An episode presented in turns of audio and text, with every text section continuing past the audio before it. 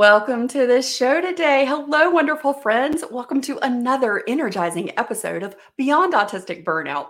Today, we're diving into the world of navigating career shifts as late-identified A D H D and autistic humans, and the exciting journey of unveiling joyful work.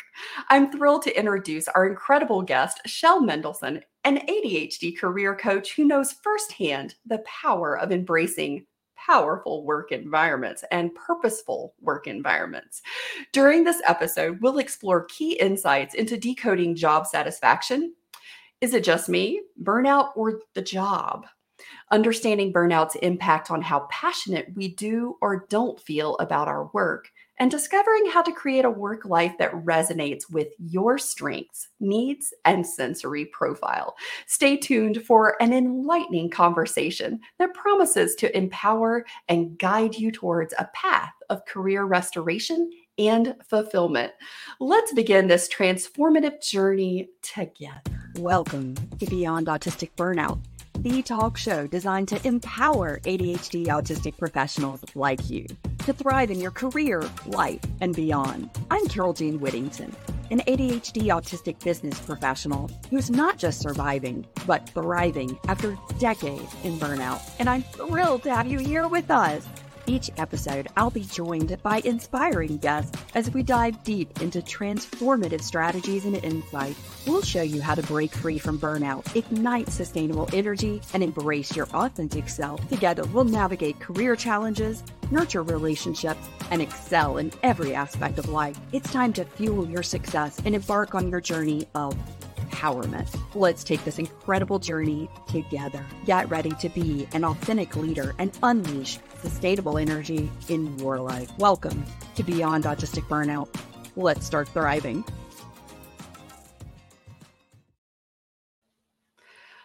Well, we have quite the packed show for you today. Oh my goodness. I can't wait to get started. Let's see what we've got here. I have all kinds of amazing things planned for us. So let's kind of get going with some of the fun stuff. So tomorrow is August twenty-third, and it is Women's Equity Day. So just a little heads up, if you are planning some posting or contents or articles, tomorrow is indeed Women's Equity Day. So here's some stats as we're going into this conversation around career. Only fourteen percent of Americans believe they have a great job and would not change it. That's pretty slim, folks. seventy percent of all working age people are actively looking for a job change right now. Are you part of that seventy percent? I don't know. There's a bunch of us. There's this is a conversation that happens a lot. Shell and I are going to dive into some juicy goodness on this topic today. So what percentage of people make a career change? A recent poll found that approximately half, or fifty-two percent, of American employees are considering making a career change this year. forty-four percent are already planning to make the switch. Are you one of those folks? Are you planning to make a switch? You know, in late identified life, this is something that comes up, and it's a common conversation that I have with my coaching clients in the Unveiling Method. And it's, now that I know I'm autistic, now that I know I'm A D H D, I'm learning more about my needs. I'm learning more about my sensory profile. And I'm discovering that one of the main contributing factors of burnout is perhaps the environment in which I work or the industry in which I work.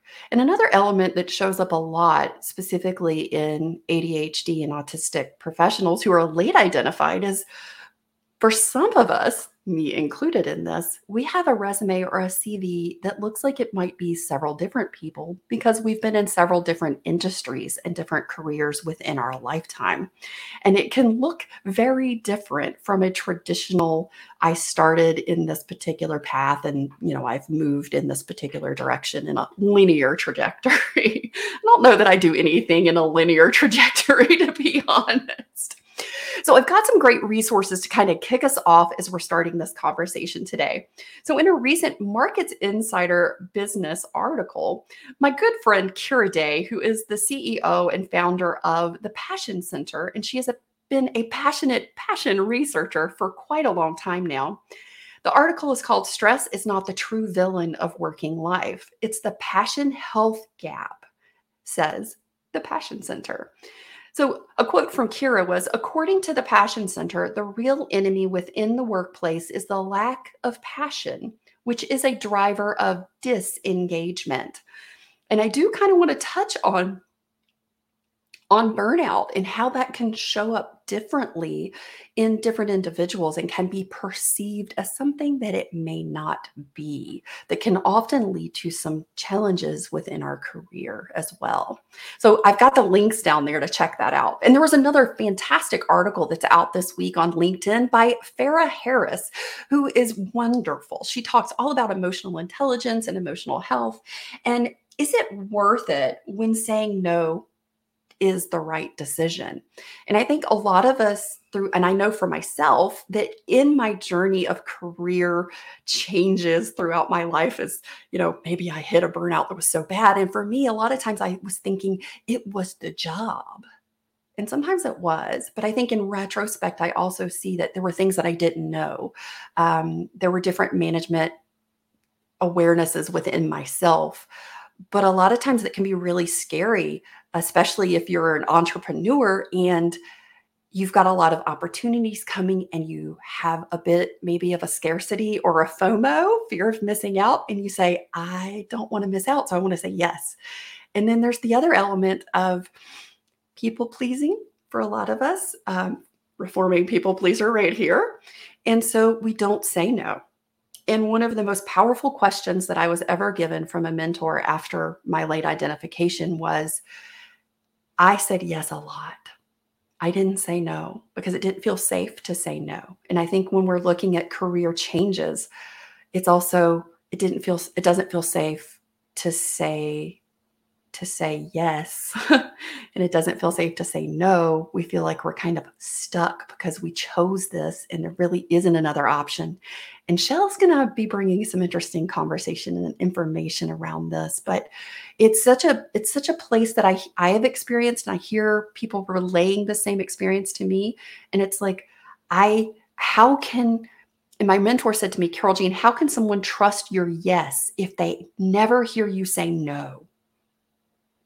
I'm going to let that sit for a minute. How can they trust your yes if they never hear you say no?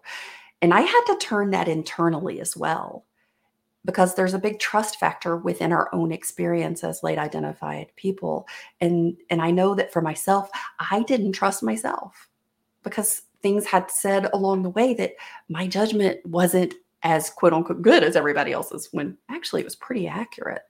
And when we're thinking about career changing, we really are also tapping into what is our gut telling us? What is our intuition, our higher knowing telling us? And sometimes we're also competing with those conflicting beliefs that we have around saying yes and no and the safety of that. So go check out that article by Farah Harris. And the links are down in the show notes for all of these things. And there's one more thing I would love to share with you. I was I was prolifically reading everyone's things today. I don't always get a chance to do that. But in a recent LinkedIn post by my dear friend, Hal Eisenberg, who is the C E O of the Eisenberg Leadership Academy, and he is a powerhouse and a thought leader in the education, in, in the education sphere, guys. And in this post, he said, imagine if. Imagine if we challenged our assumptions. Imagine if we embraced failure as part of the process. Imagine if we honored the process of self-discovery. Imagine if we viewed diversity as strength. Imagine if we recognized that curiosity is the driving force of learning. There are so many other what ifs and imagine ifs in this article. It will do your heart good. Go check it out. Hal is an incredible spark in the world, and I just adore him. He's also part of the Passion Center. And if you can join us on Wednesday nights over on the Passion Break, please do. It is a thirty-minute powerful conversation. Guys, we are kicking off our new segment that starts next week with Brian Coletto, and our segment is called Networking with Brian Coletto. This is a new segment that we are kicking off, and Brian is a phenomenal correspondent, and he has joined the Beyond Autistic Burnout team here at the talk show. So be sure to tune in next week for that new segment. We're going to be peeking at all of the places that Brian has been this month. And he's also going to be giving us some inside tips on how he's navigating networking as an autistic professional. And another highlight is we take more of the rooms in our X X O Connect, because when we are talking about burnout, we are talking about consistent and chronic unmet needs. And those needs are not always what you think. It may not be food, shelter, and water. It could be belonging, connection, and authenticity. And at X X O, we are wired for connection. And I want to highlight one of the rooms that ho- is hosted on Tuesdays. And this is my good friend, Tori McDowell. She is A D H D and autistic, and her room is Confronting Your Inner Critic. Tori is a phenomenal life coach for late identified humans, and she has co-occurring health conditions that she also shares on TikTok, her journey, and she's just a wonderful human being. And Eva and I were in the room with her today having phenomenal conversations. So X X O is a place for minds of all kinds to find connection, community, and belonging together. So please join us. The link's down in the show notes if you'd like to check it out. All right, let's move into today's conversation. It is my absolute pleasure to welcome our guest today, the remarkable A D H D career coach, advocate, and author, Shell Mendelson. Get ready for an insightful conversation on navigating career shifts as A D H D autistic humans and the path to unveiling joyful org. So let's dive in and welcome Shell to the stage with me here today. Shell, welcome to the show. Hey, so great to be here, Carol. So great. Um, I am super excited for this conversation. You and I have really had an opportunity and a chance to get to know each other over the last few mm-hmm. months. And we have had some humdinger, fantastic, really sparking conversations around careers. Have we not, Shell? We sure have. It always, it always kind of gets the juices going, you know, once you start navigating all that stuff and diving into it. It's just kind of, for me, it's an endless kind of conversation I could have forever. Seriously, oh, I probably too. could, I probably could spend hours talking about it and bore the hell out of everyone while I was doing it. But yeah, oh, no, I'm, right. I, to me, it is just, uh, so many people need to hear this information. So many people are kind of starving to figure, figure it out. And I have been so blessed to be so happy doing this work, which is what has always driven me, always driven me. Hey, Lynn. Oh, my gosh, Lynn, I love it. Hey. Uh, oh, we got to say hi to the people that are coming up. Yeah, there, Brian's in the room. Hey, Brian, our, our correspondent. Hi, Brian. Oh my goodness. We got a great, we got a great group hopping in. So you guys, let us know in the comments, where are you joining us from today? If you have any big burning career questions for Shell and I to dive into that you want to add to the conversation, please add those to the chat box. This is not a conversation at you, my friends. This is a conversation with you. So we're inviting you to join us in this today. So Shell and I have a couple of things that we kind of wanted to talk about and make sure that we highlighted, but we also just want to bring in what it is that matters to you, what is important to you. So Shell, as I was kind of talking about some of those stats and some of the, the things that I was yeah. finding that people yeah. were saying, you know, hey, fifty-two percent of folks are, are looking for another job. seventy percent are actively looking. I mean, fourteen percent are unhappy in their work. I mean, for only fourteen percent are happy. The other, what is it? Percentage. The other seven, yeah, the, the other, I don't do math in my head, we're but it was at seven, really good at math. seventy-six percent, seventy-six percent, there we go. Yeah, the other, the other seventy-six percent in the world generally, because it's a global thing, are unhappy. And that's pretty pitiful. That's so sad to me. It's so sad. Let's fix that. Let's find a way to fix that. Let's that's that's been my work, my lifelong work is to is to help people, as many people as possible, just know that there are other possibilities. There are ways to move out of that. Um, yeah, yeah there space are. There's one really. Yeah, sorry. There was one really big thing that I wanted to bring up. So last week, uh, Oliver Fengauer from um, Advanced the Disability Consultants and I hosted a lunch and learn event on Thursday and Friday, and we had a great group. We had a big global international group show up for both of these. We had people from Norway. We had people from all over the U K, all over the United States, Canada, you name it. We had all kinds of folks joining us because we were talking about managing A D H D, autistic burnout at work. And one of the things that, that I talked about, and this was one of the highlights that I said, you know, hey, what was your biggest takeaway from the lunch and learn experience that you had? And this was the big one that kept coming up for people. So I really want to share this today because I, I think it ties into a lot of what we're talking about right now, Shell. And that mm-hmm. is when we are in our job and we're losing, you know, kind of what Kira's talking about is our passion health. And you talk about passion and how we're going to start looking at that. We have to define, well, what does passion mean for us? How does it feel? How do we experience that? Um, and when we hit burnout, for a multitude of reasons, those contributing factors always go back to chronic and consistent unmet needs and unmet sensory profile needs, because all of us, doesn't matter what our neurotype is, we have a sensory profile that gets impacted. And when we are in burnout, for a lot of us, especially if you're in a spicy pepper level three, four, or five on my spicy pepper burnout scale, you are probably only being able to show up and do exactly what the minimum requirement is for work, especially if you're in a, a ghost pepper level five, or if you're in a habanero level four. And what people were saying stood out for them in that conversation last week is I was pointing out that quiet quitting can be misidentified for someone who may be in burnout. Right. And what is interesting is that those who have been identified or labeled as quiet quitting, thirty percent of managers reported quiet firing those they perceive to be quiet quitting in return.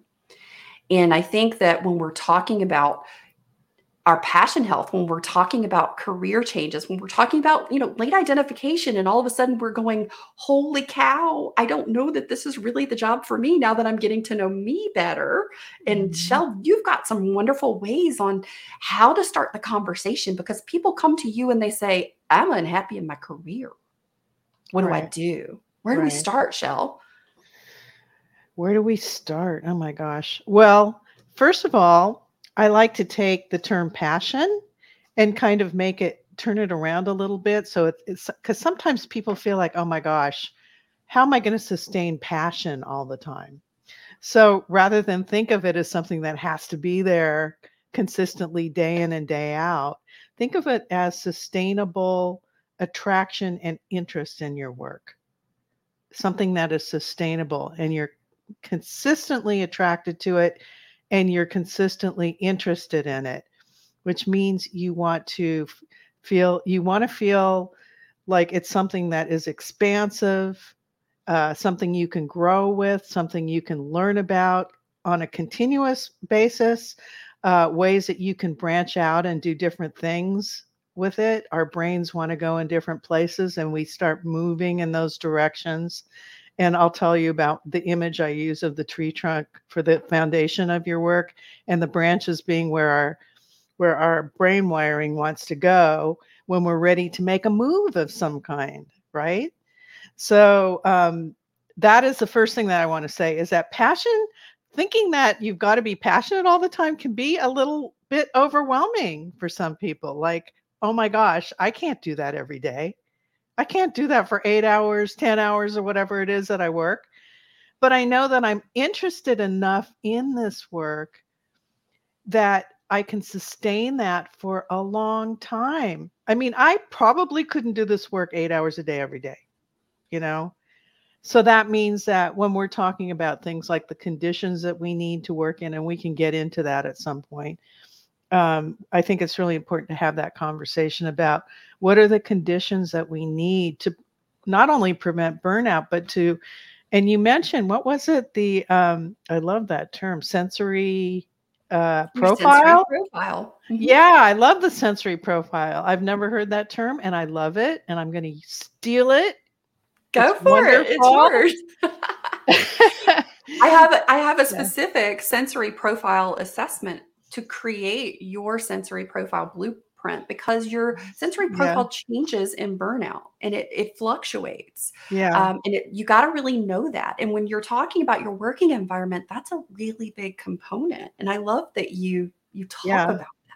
Yeah, I mean, well, that's when we, I talk about working conditions, which is, which spans both the physical and non-physical, which I get very much into detail about. And, and I have the people I work with get into a great deal of detail, so that you're almost creating uh, your own, what I call self-accommodation plan. So that you know before you move into something else, or even while you're in it, Uh, what it is that you need in great detail.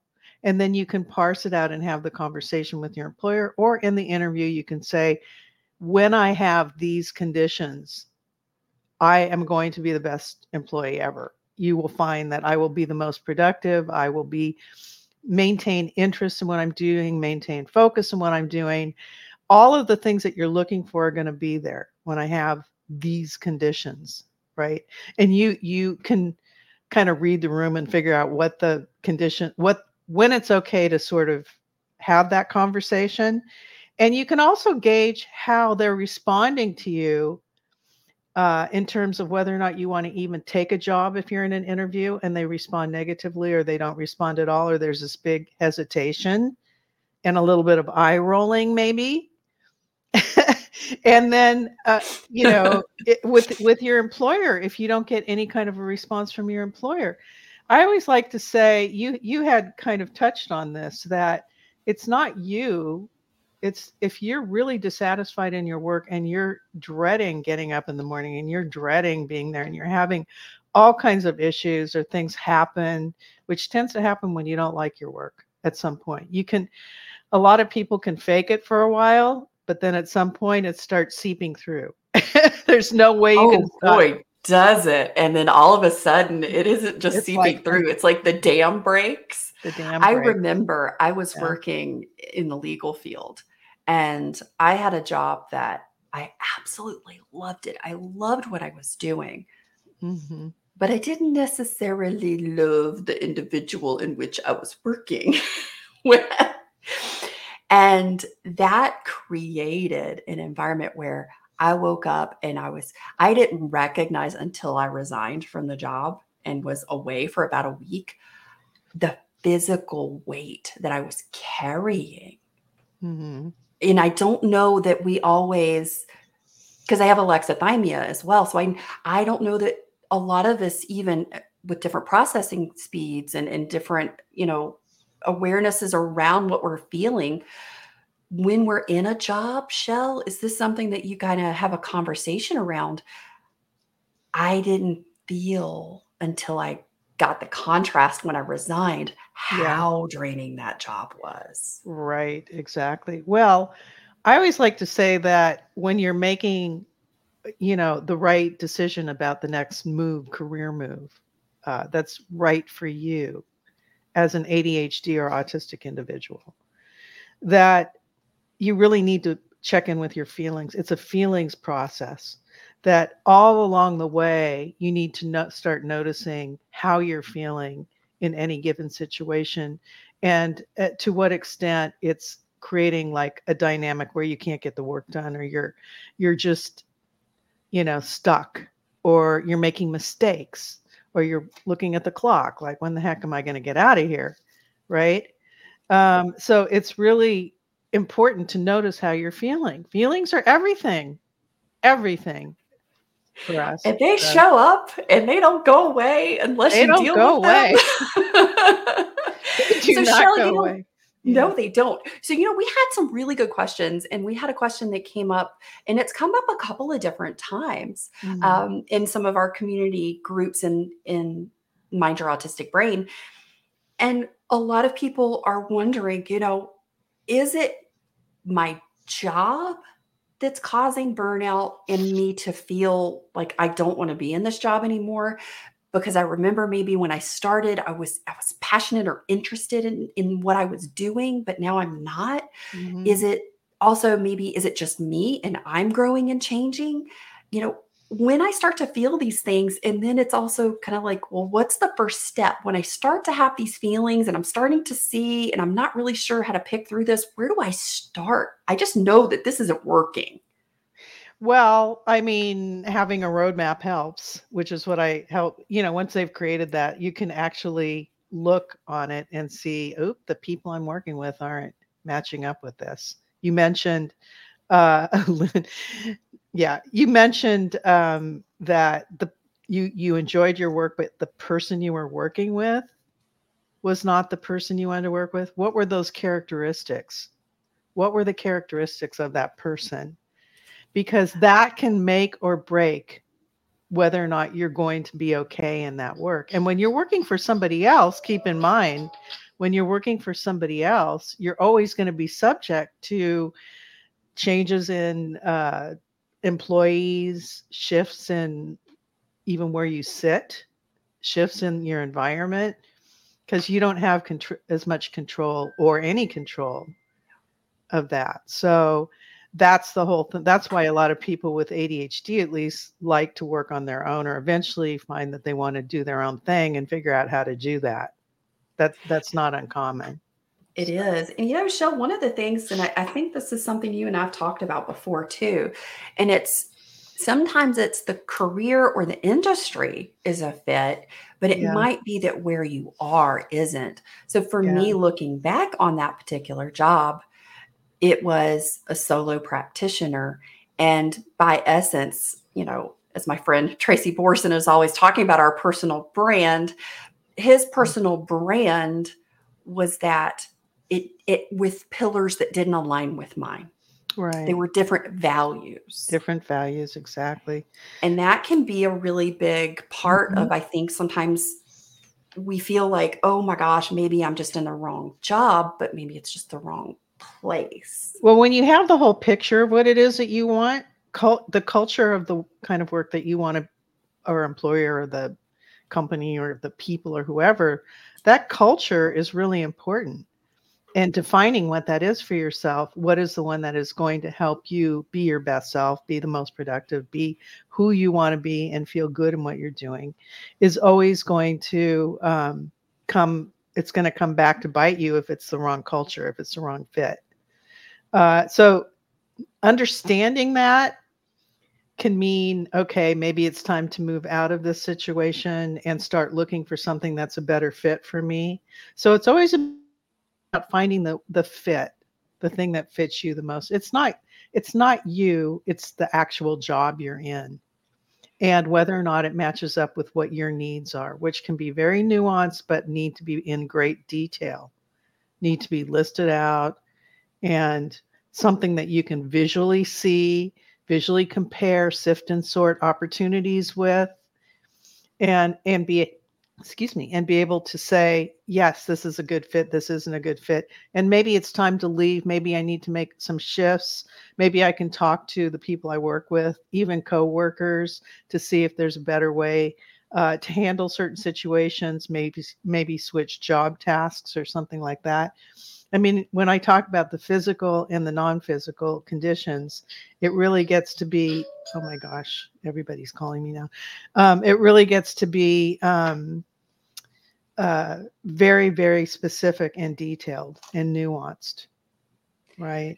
Yeah. So, so those uh, are some of the, the things that may come up if you're staying within your industry and shifting to start looking at. What would you say are some of the biggest challenges faced if you are changing to a whole new field or industry? What if you decide this really isn't my bucket? This is not my playground. I want a different sandbox altogether. That's actually a very exciting place to be. Um, because when you know that, then you start knowing that what you start asking yourself, what is it that I need to get there? What do I need to do? What kind of training do I need to get? Um, do I need to like go back to school? And if I do, what kind of school? Do I have to go to college? Is there a way to do it besides going to college? Other than going to college? Um, are there internships I can apply for? Are there uh, cert- certifications I can get? Uh, there's so many different options out there for getting the kind of training. But when you talk to people who are in the field, which is part of what I insist on folks doing, which is that old informational, you've heard the term informational interviewing, but it's very specific to talking to people that are doing things you're interested in, as you're curious about, as I call it, the human research portion of figuring out what you want to do, right? The human research.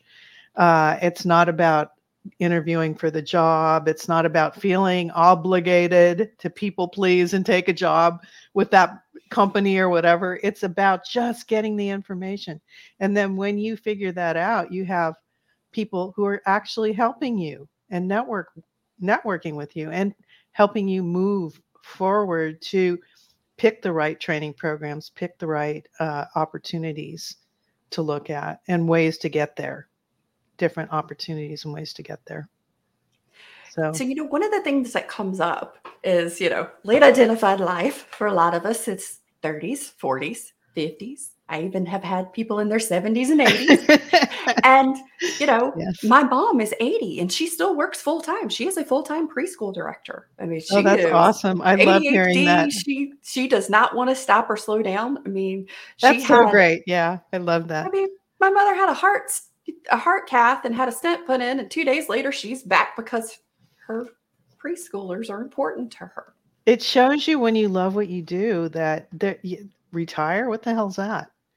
It really I don't. Does. I don't even know why I have to retire, because this is something I actually enjoy. So I would do it as like a, a hobby. Even sometimes your work can be actually be your hobby, or learning about your work, or expanding into different aspects of your work. That's how it is for me, and that's why I'm still. I could have retired. I don't want to retire. I love that you say expanding into different aspects of your work, because yes. I think that's part of the evolution of us as individuals. You know, when we were talking about Hal's wonderful art uh, post that came out, and it was Imagine If. And I said, Hal, I'm going to flip this a little bit. I'm going to pull a Scott Frisart and I'm going to flip the script just a little bit. And I'm going to say, imagine when. Imagine when this is happening. Imagine when mm-hmm. this is, is taking effect. Yeah. And I think when we've been in a career for a while, there's different nuanced elements to it. Yes. And it, there's also a development of ourselves, that personal development aspect. There's and both. We have gained yeah. clarity, right? Mm-hmm. So I love that you say also looking at different aspects. I call it the branches of the tree. Like, you know, I, I've talked to a lot of podcasters and I go, look at what you're doing now. They're psychologists there. And I talked to a film and industry, a, a film industry person who is a podcaster. You know, I mean, going into different aspects, being drawn towards those things to want to do them and have fun at them as another branch of your foundation, right? My foundation is education. So I will always be an educator on some level. And I found so many different ways to keep my interest and to do the do the aspects of, of what I do in different ways and explore it.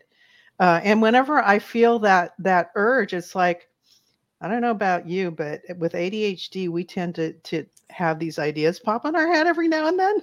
No, I don't know anything about that at no, all. Ever. Nobody knows about that, right? Well, and oh, you forgot the caveat of like, there's twenty thousand of those ideas. It was yes, twenty thousand. But for me, when whenever I've been ready to move into a new situation, it's it's like this instantaneous thing that pops up and it sticks. It's like, you know, how you throw spaghetti on the wall. This is the one that sticks, right?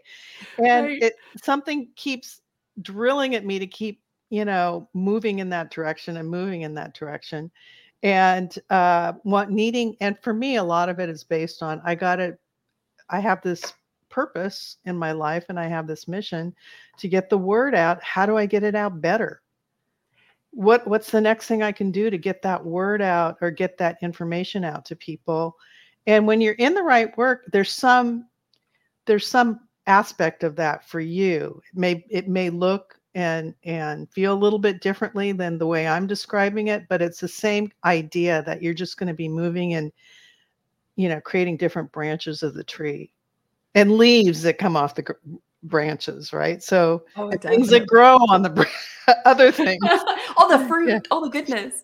I love the analogy because we could really just go crazy with it. Yeah, that's my analogy. Our visual brain. Yeah, it's funny. In my work, I, I think in metaphors, which I think a lot of us do. And I kept saying things like the cream rising to the top and the tree trunk is your found. Finally, I, I have uh, a, an ex-client that I worked with many years ago who's like a brilliant uh, graphic artist who works on Canva. And anyone, Lynn, who just popped in, was in the class. She knows what I'm talking about. Um, yeah, and she she did, whenever I would have this metaphor in my head, I would say, can you, I kind of draw it out and I say, can you put this like on paper and make it look like something that makes sense?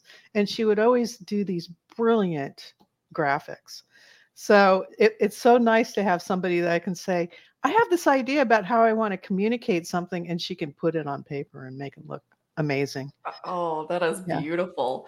So yeah. Shell, I love that we're kind of bringing the conversation here, because as we kind of start to unpick and we're looking at, okay, what are some of the challenges? What are some maybe the questions, the place where we might be starting in this? Mm-hmm. I'm not sure if I want to stay here. I'm not sure if it's just elements of alignment or if it's just me staying in this career, but branching out to different areas of it.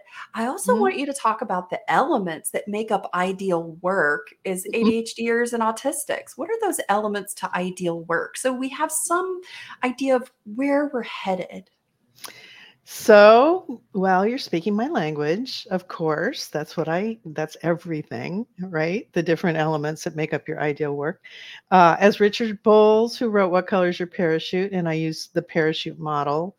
And this, this was his brilliant uh, process that I've adopted for people with A D H D. Um, the first one are the skills that you want to be using, your preferred skills. And there's a whole process around that. The, the characteristics, not the names of people, but the characteristics of people that you want to be working with. Um, the working conditions, we talked a little bit about that, and that gets very much into detail, into creating your self-accommodation plan with your, uh, what what's the profile? Sensory profile. That would be included in that, okay? And then uh, the fields and industries and no- special knowledges that you've learned, things that you're attracted to, classes that you've taken, things that you, you, you've always thought about but maybe put on the back burner, but now they're popping up again. They're coming to life one more time. Um, so those special knowledges and industries. Uh, so looking at the kinds of industries that you're attracted to, curious about. So always remember, curiosity is a big part of it. It is not, you don't have to marry yourself to any of it. You just need to be curious. Like, what do I want to know more about? What is it that keeps coming up? But I've stopped myself over and over again from exploring it because I thought, hell, I can't make any money at this. Or what would so-and-so think? Or, you know, if I do this, how's it going to change my life? I'm going to have to Uh, I can't live here anymore. I've got it, you know, all these things. Or that, how's that, it going to show up in my relationship with my partner? Exactly. That's a big one. That's a big one. Uh, and that's why when I, I do, when I work with people, I put them in what's called the uh, career bubble. And I tell them, you're not to speak to anybody about what you're coming up with. This is your I love private that home. Because people can be really judgy. You have to give yourself a break from all of that. Um, and it's not that it, it, the voices, all that stuff's still going to come in your head. It's not going to go away, but at least you won't have the eyes rolling. You won't have somebody saying, yes, but honey, have you ever thought about doing blah, blah, blah, blah, blah? Or I know somebody I can refer you to that, da, da, da, da, you know, all these things. That's that, exhausting. It's exhausting and it doesn't work, and it stops you in your, it can stop you in your track, especially because we're people pleasers. A lot of it us, really like kind of said. burns that yeah. bridge of possibility. And as, as Robin Sharma calls it, being a possibilitarian, I think it almost just like throws the water on the fire of your possibilitarian experience, right? Possibilitarian. Yes. You want to expand your possibilities uh, and bring on the possibilitarian, I guess. Grow your inner possibilitaire. I don't know. I'll have to come up with a good one for that. But I like that. That's a good one. Robin Sharma, that's his word. And I just love it. It's good. It's good.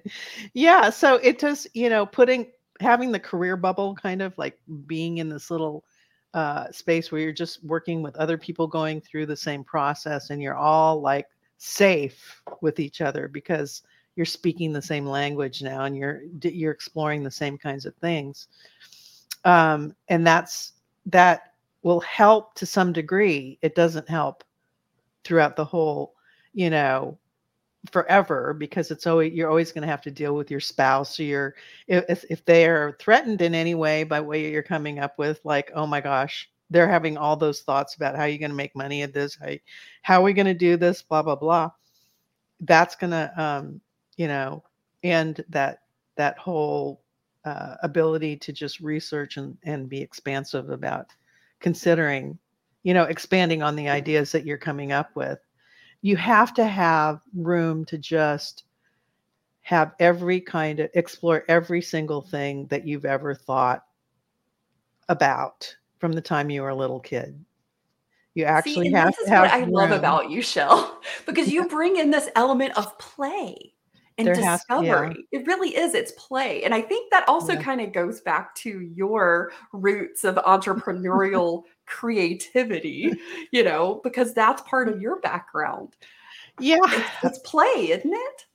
It is play um, to some extent. Yeah. I mean, when you're thinking about this stuff, you really do have to think about the things you enjoyed playing when you were a kid, the things that you were attract. I always say attracted to, because, you know, our brains, we got to be attracted to that thing. There has to be some kind of a magnet pulling us in that direction, right? It it, Almost, it has definitely. To, it has to be. You there. better spark me. Yeah, you got to. You lost that me. Spark. Yeah, and I think you know we try always. So many of us have tried to cram ourselves, you know, a square peg in a round hole kind of thing, and it never works. It might work for a while, even a few years. But then it's not going to anymore. It's going to stop no, working. Because it creates what I what I call the integrity gap. When yeah. who we know ourselves to be internally is not who we are being on the outside, and how we are living, and the right. actions that we're taking.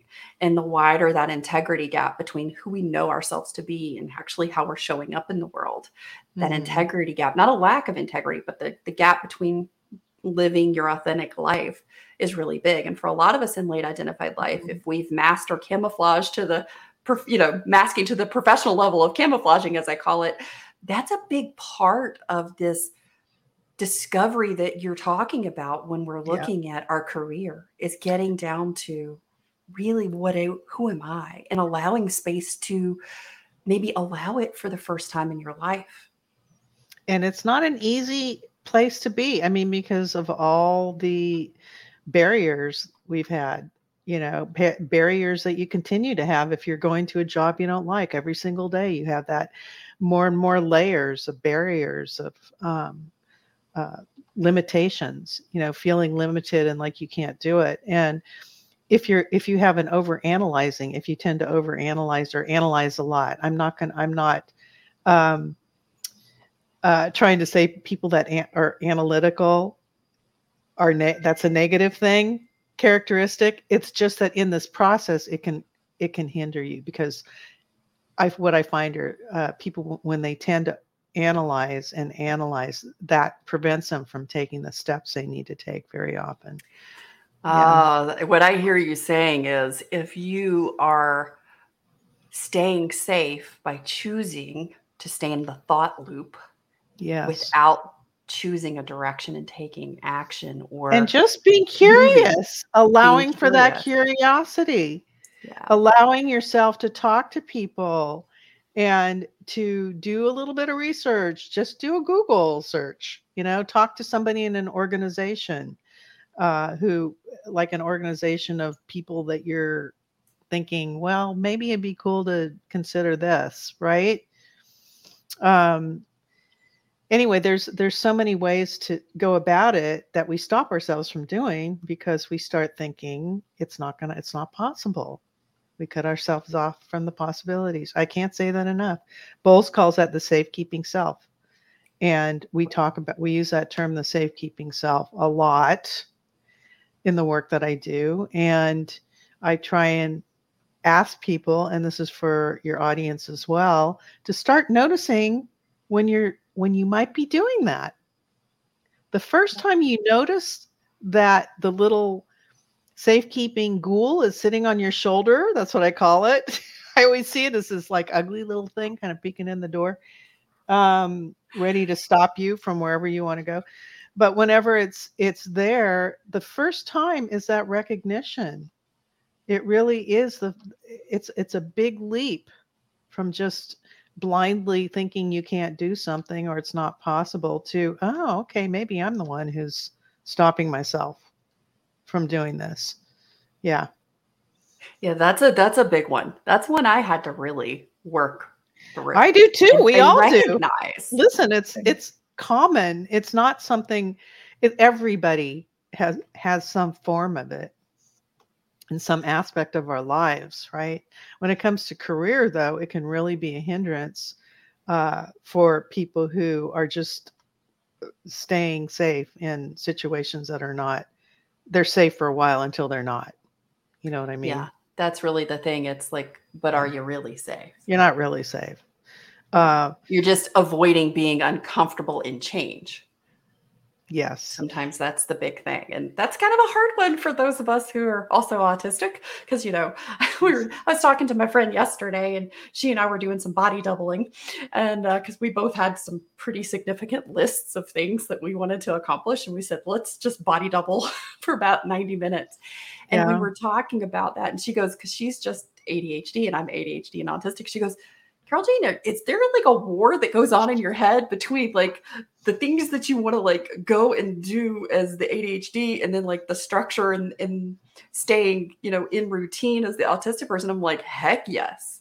Yeah. And I think that also comes into when we're thinking about and planning career changes or, or any type of change in our life. It's, we also have to look at what is our wiring? What is our natural default for something so that we're feeling comfortable? It's also, was it meeting our need for how we process information?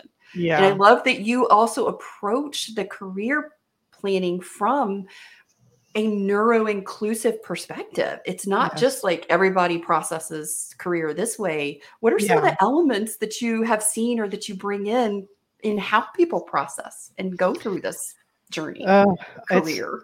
It's it's different for everybody. Like you said, everybody has their um, different ways of processing information. Uh, generally, people will tell me, and I try and I do the best I can uh, to accommodate. Sometimes it doesn't work out so well. Sometimes it does.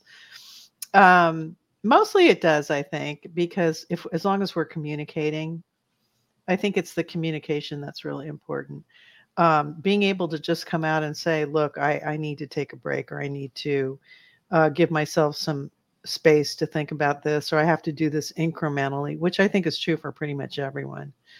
Uh, and that's why I like to use the term curiosity, because you're not married to any one thing. You are just curious.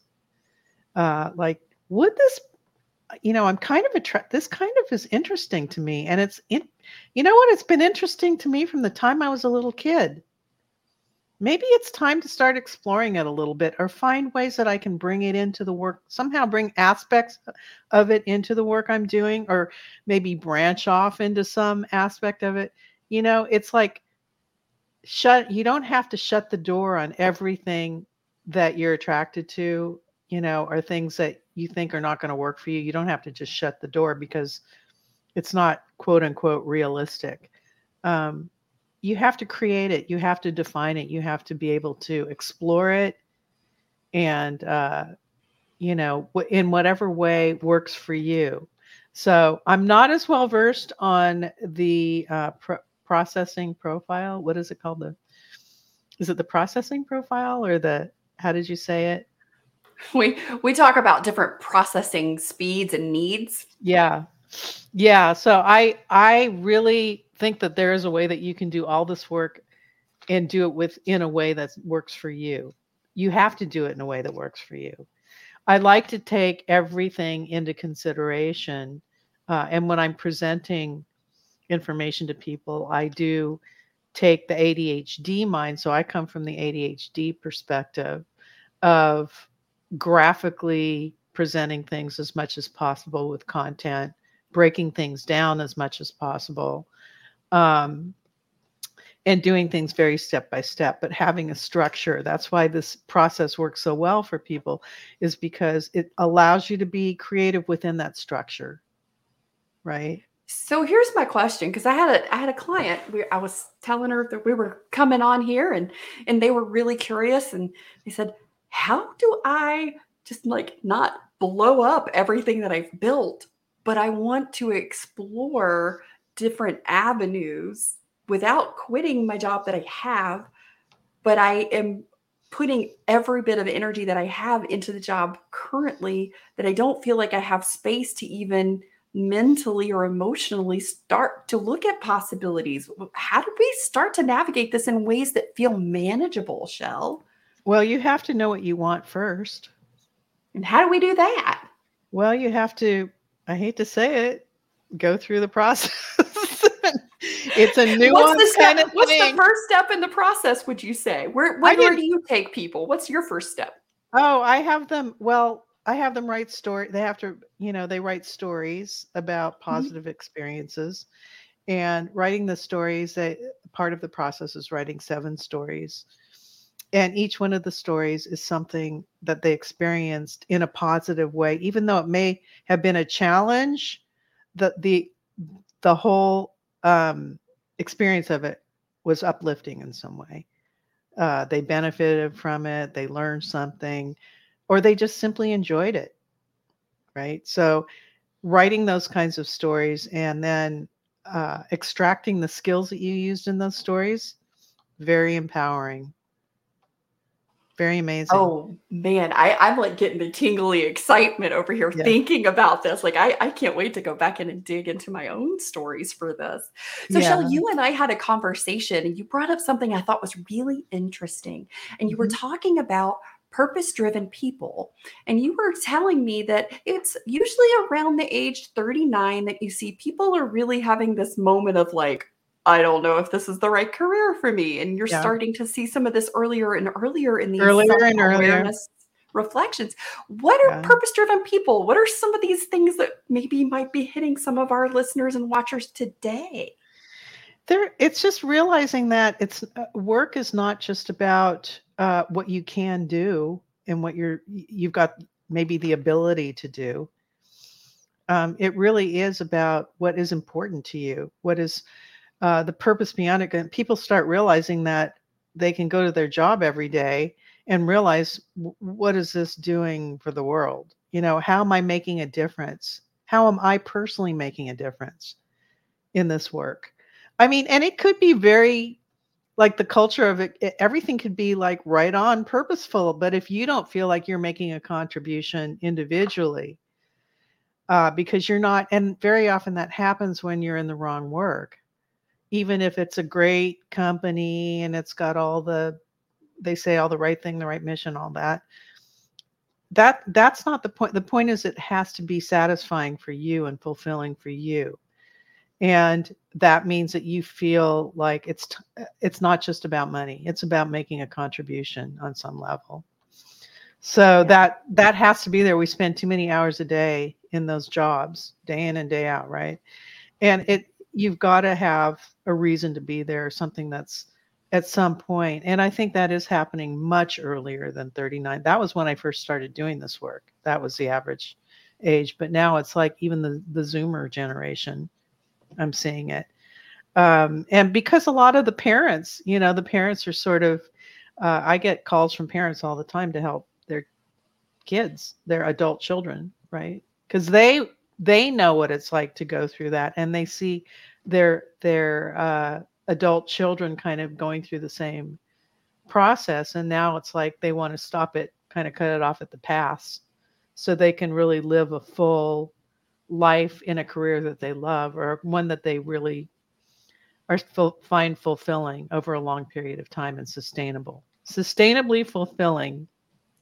Oh, I love that. Sustainably fulfilling. Yeah. So, Shell, as we're wrapping up, talk to me about compelling vision. Compelling vision. Okay. Well, I have people do this exercise at the end after they've completed everything, and now they can they can actually start to visualize in real, like in uh, first person, real time. I am now doing these things with my fa- my time is this way. Uh, every day I get up and I it, we do these things, or I do these things. I in the work I'm planning this. Uh, so you, it's like having a real time vision of what your life looks like once you're kind of on that track of doing the work that you're supposed to be doing, and that includes your family. That includes your friends. That includes your life outside your work, of course. That now you have time to do certain things. For example, like you can spend time working on uh, maybe interests, avocational kinds of interests that you have, or you're doing volunteer work, or you're doing whatever. You see like a full life. It's more the bigger picture of everything. So, and the, you know, I've had people write compelling visions that blew me away. One of them should be a novel. I remember it was, uh, see, how do I put it? He was um, working in a bank, in a credit union, uh, and pretty severe A D H D in terms of uh, just, I don't know, like me. I see him more like, I, I put myself in that category so I could relate to where he was at. And he was miserable, obviously, and he was on the verge of getting fired, because he was making all these mistakes, and he was brilliant. I mean, it has nothing to do with intelligence. All right. Has nothing to do with ability. Our brains, if we're not doing the work that we en- enjoy or are attracted to, we are going to make mistakes at some point. Things are going to happen. Yeah, because we'll disengage. He exactly. And, you know, they called him on the carpet a few times, but as he went through this process, he realized that he was, he was a historian. And he he wanted to take people on adventures uh, and uh, travel adventures. And he wrote his compelling vision in such a way that he described what it would be like to take people to different like dig sites or places where they were experiencing different things. And in such great detail, it was almost breathtaking. Really, it was amazing. Oh, yeah. I want to go already just hearing you tell about it. Well, can you imagine being led by some, somebody who had who's that passionate about it?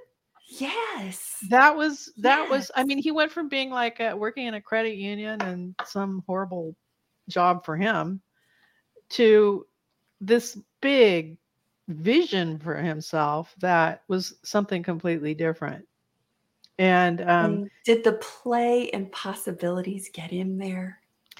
Um, and the safety to play in a bubble. He had to, yeah. I think he had some personal like uh, issues to deal with uh, along the way, but he was exploring it. He was at least in that exploration process. I mean, that's the thing. It's like you're not going to. It sometimes it's incremental, right? It's incremental. So oh, yeah, definitely. Because, you know, we get, we can only envision just so far when we stretch. So yeah. we can have our compelling vision. And, you know, you, all of you guys out there that are unveilers, you know, we're talking about like, this is very similar to our, our Thrive Destination statement yeah. where we, we dream and craft and create what our life is and who's yeah. in it and what it looks like in the day. Yeah.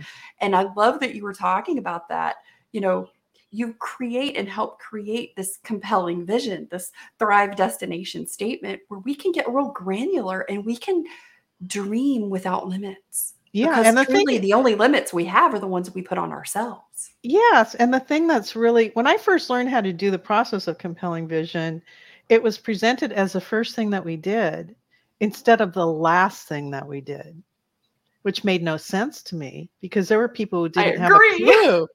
They didn't like, have, you a clue. Have the parts to create it. You hadn't you, even found the parts yet. you ha- Yeah, you have to start building that foundation a little bit of what you want. And then you can take off and have this real vision of, you know, where you see yourself ultimately. And it makes it much more compelling and something that can is possible that can actually be done or have some possibility of actually happening, right?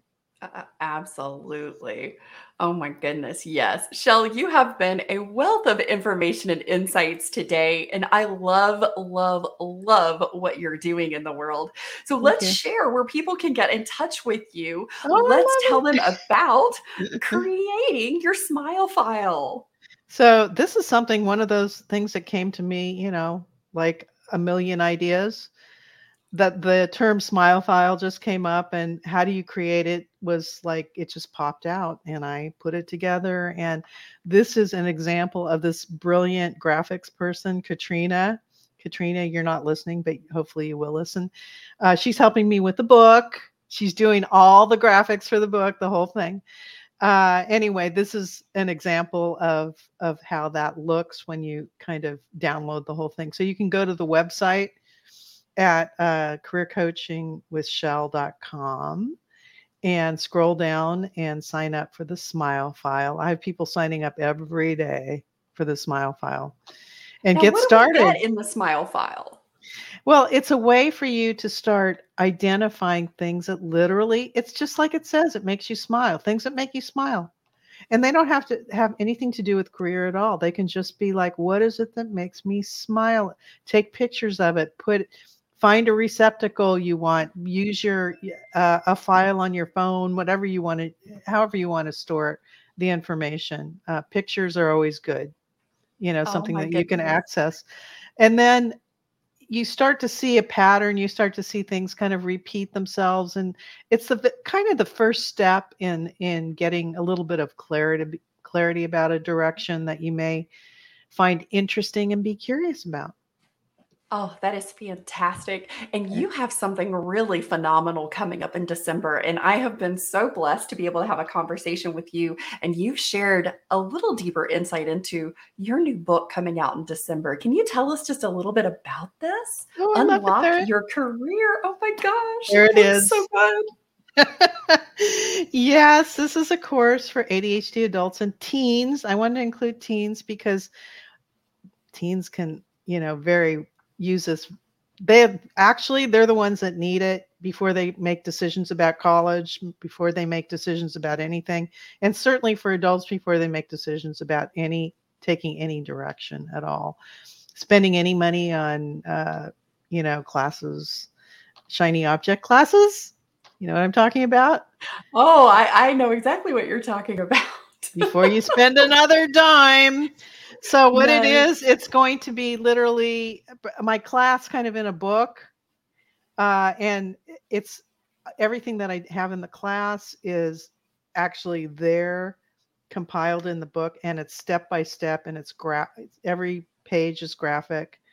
Um, and so there's uh, how many years, thirty-five years of putting info together and just putting it into some kind of readable format and workable format.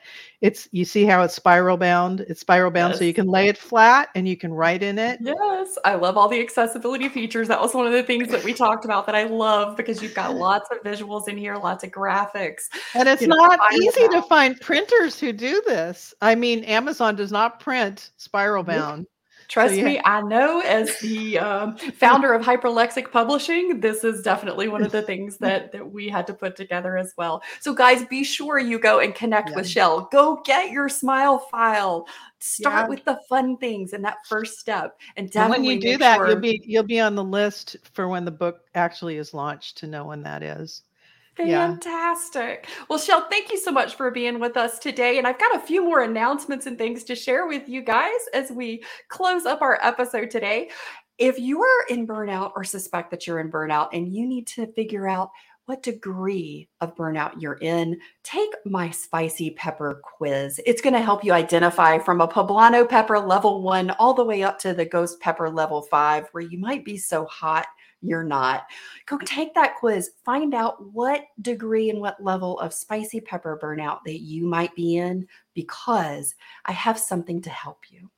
This week on Thursday and Friday, if once you take the quiz, you automatically are, can access signing up for either Thursday or Friday, where you can come join me live to build your spicy pepper dashboard for restoration. There's limited seats. I'm going to be taking you through the process because I have a strategic plan on how each spicy pepper level gets out of burnout. This has been my life's work over the last decade, and I have put everything together to help you begin your restoration journey, to get out of burnout, and to stay off that chronic cycle burnout loop for good. Next week, join me on Tuesday at three p.m. Eastern Time for an incredible conversation with Doctor Jordan Carmack, Doctor Scott Frisart, and Doctor Allie Arena. We are going to be talking all things using A I, artificial intelligence, in job applications, leadership, and communication for A D H D autistics. We have got a great conversation. The three of us have been working on this all summer, and we have some really interesting things that we have discovered. And we're going to be diving into that applicant tracking system that's being used. And we're going to look at what can we do to optimize our applications and resumes? Because like we talked about with Shell today, seventy percent of folks are looking to change a job right now. How might A I be helping to do this for us? We are so excited to have you here each and every week. And as we wrap up this episode of Beyond Autistic Burnout, I want to remind you of your incredible brilliance. Embrace your uniqueness and know that your journey is one of strength and resilience. I'm Carol Jean Whittington, and I'm so honored to be on this journey with you. Stay connected with me for more empowering episodes, and let's continue to thrive together. Remember, you have the power to break free from burnout and unleash your authentic self. Until our next empowering conversation, take care and keep shining brightly. Be energized together. Bye-bye, guys.